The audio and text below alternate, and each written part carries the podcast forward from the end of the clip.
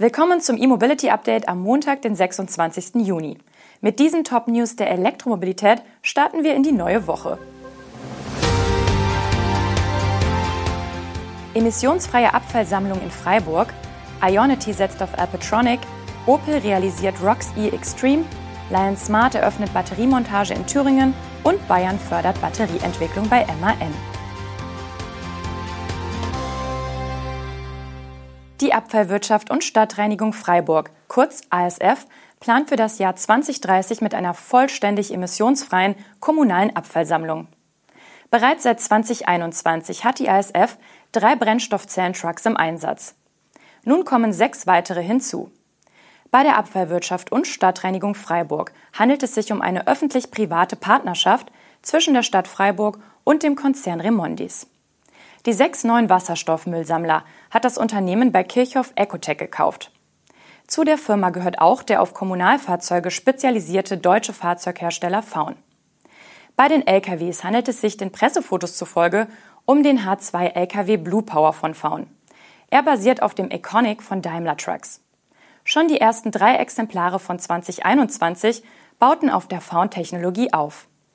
Mit den neuen Brennstoffzellenfahrzeugen werden in Freiburg ab diesem Monat Restmüll, Bioabfall, Altpapier, Leichtverpackungen und Sperrmüll gesammelt. Die ASF will zudem eine eigene Produktionsanlage für grünen Wasserstoff auf dem Gelände der ehemaligen Deponie Eichelburg errichten. Eine Kombination aus PV-Anlage, Elektrolyseur und Tankstelle soll ab 2025 die Betankung von mindestens 50 kommunalen und gewerblichen Abfallsammelfahrzeugen sicherstellen. Die Beschaffungsoffensive geht also gerade erst los. Leistungsdaten zu den neuen Brennstoffzellentrucks nennt die ASF übrigens nicht. Vom ersten Trio ist aber bekannt, dass dieses über eine Brennstoffzelle mit 30 kW und eine Batterie mit 85 Kilowattstunden verfügt. Die Tankkapazität für Wasserstoff beträgt 16,4 Kilogramm bei 700 Bar. Die Anschaffung fördert der Bund mit 4,1 Millionen Euro. Ionity wird künftig auch Ladesäulen von Alpatronic installieren. Das hat der Schnellladenetzwerkbetreiber auf LinkedIn angekündigt. Erste Hypercharger des italienischen Herstellers sollen noch in diesem Jahr errichtet werden. Details zur Anzahl und zu den Standorten nennt Ionity bislang aber nicht. Das HPC Joint Venture von Audi, BMW, Ford, Hyundai Kia, Mercedes-Benz und Porsche erweitert damit die Lieferantenbasis, um den Ausbau seines Netzwerks zu beschleunigen. Bisher setzt Ionity hauptsächlich auf Hardware von Tritium und ABB. Alpatronic hat sich mit seinen HPC-Säulen Hypercharger 150 und 300 in der Branche einen sehr guten Ruf erarbeitet. Die Produkte gelten als zuverlässig, zudem ist kein externer Schaltschrank nötig, sondern nur eine Trafostation zum Anschluss an das Stromnetz. Das vereinfacht die Tiefbauarbeiten und senkt somit die Installationskosten. Große Anbieter wie NBW und Aral Pulse haben sehr früh im großen Stil auf die Hypercharger gesetzt andere Anbieter wie Fastnet und Allego haben inzwischen ihr Portfolio um die Schnelllader aus Südtirol erweitert.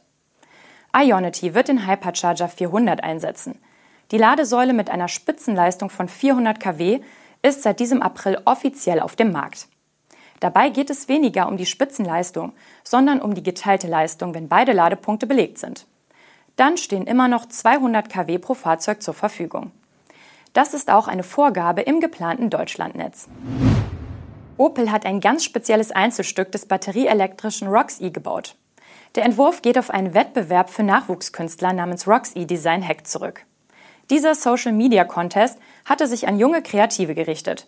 Nicht professionelle Talente und Designstudenten im Alter von 18 bis 27 Jahre konnten Designentwürfe einsenden und Opel wollte den Siegerentwurf dann als Unikat bauen. Nun hat der Autohersteller Wort gehalten. Der Industrial Design Student Lukas Wenshöfer hat sich vor allem die Offroad-Tauglichkeit des Kleinwagens Opel Rocks E vorgenommen und mit seinem Entwurf ins Extreme verschoben. Er wollte den wendigen Stromer zu einem geländegängigen, vollelektrischen Funmobil mit Wow-Faktor machen. Die Offroad-Tauglichkeit fördert das Freiheitsgefühl, jedes Ziel erreichen zu können und die gesteigerte Sportlichkeit verspricht mehr Fahrspaß, um zu zeigen, dass Elektromobilität mehr als eine Vernunftlösung ist, beschreibt Wenshöfer die Idee hinter seinem Projekt. Eine herausfordernde Aufgabe, der sich die Ingenieure bei Opel in den vergangenen Monaten gestellt haben. Sie wollten beim Bau des Unikats so nah wie möglich am 3D-Modell bleiben. Zu den Charakteristika zählen markant nach außen gestellte Räder für einen breiten, sicheren Stand, Doppelquerlenker vorn sowie ein knallgelber Überrollbügel. Auch der Opel Pfizer wurde neu interpretiert und mit weit ins Zentrum verlaufenden LED-Frontleuchten versehen. Ein weiteres Highlight des Unikats ist der prominente Carbon-Spoiler am Heck, ein originaler DTM-Spoiler eines Opel Vectra GTS V8, den nun die Aufschrift e-Extreme sowie die Seriennummer 001 ziert. Der deutsche Batteriespezialist Lion Smart hat seine Serienproduktion im südthüringischen Hilburghausen eingeweiht. Das Unternehmen hat die Fertigung von Batteriepacks vom niederbayerischen Dingolfing dorthin verlegt. In den neuen Standort investiert das Unternehmen mehrere Millionen Euro. Pro Jahr können in Thüringen rund 4,8 Millionen Batteriezellen zu Packs montiert werden. Dies entspricht einer Kapazität von 200 Batteriepacks am Tag bzw. 50.000 Packs im Jahr. Lion Smart arbeitet in Hilburghausen im Dreischichtbetrieb. Bei Bekanntgabe des Umzugs im Oktober 2022 war noch von einem Zweischichtbetrieb mit bis zu 40.000 Packs pro Jahr die Rede. Die Planungen zum Output sind also binnen weniger Monate nach oben korrigiert worden. Lion Smart ist eine Tochter der Schweizer Holding Lion E-Mobility AG. Die Montage der Batterien für mobile und stationäre Anwendungen läuft nahezu vollständig automatisiert ab. Den neuen Standort zeichnet unter anderem aus, dass er neben der 2500 Quadratmeter großen Produktionshalle auch über ein knapp 1500 Quadratmeter großes Hochregallager für die fertigen Packs verfügt. MAN hat von der bayerischen Landesregierung vier Förderbescheide in Höhe von zusammen knapp 25 Millionen Euro erhalten. Die Summe ist Teil einer Technologieförderung für die Weiterentwicklung von Hochvoltbatterien für E-Lkw und E-Busse. Damit sind von fünf Förderprojekten aktuell vier durch die bayerische Staatsregierung zugesagt. Das noch ausstehende Teilprojekt befindet sich derzeit noch in der Antragsphase. Um welche Summe es dabei geht, erwähnt MAN nicht. Vermutlich sind es zwischen 5 und 6 Millionen Euro, da Bayern eine Gesamtförderung von rund 30 Millionen Euro in Aussicht gestellt hatte. MAN hatte vor recht genau einem Jahr verkündet, eine Batteriefabrik am Standort Nürnberg zu errichten. Die Großserienproduktion soll dort Anfang 2025 anlaufen. Bis dahin sollen die Batteriesysteme in Nürnberg in Kleinserie manuell gefertigt werden. Seinerzeit hieß es, dass das Unternehmen rund 100 Millionen Euro an dem traditionsreichen Fertigungsstandort für Verbrennungsmotoren investieren werde.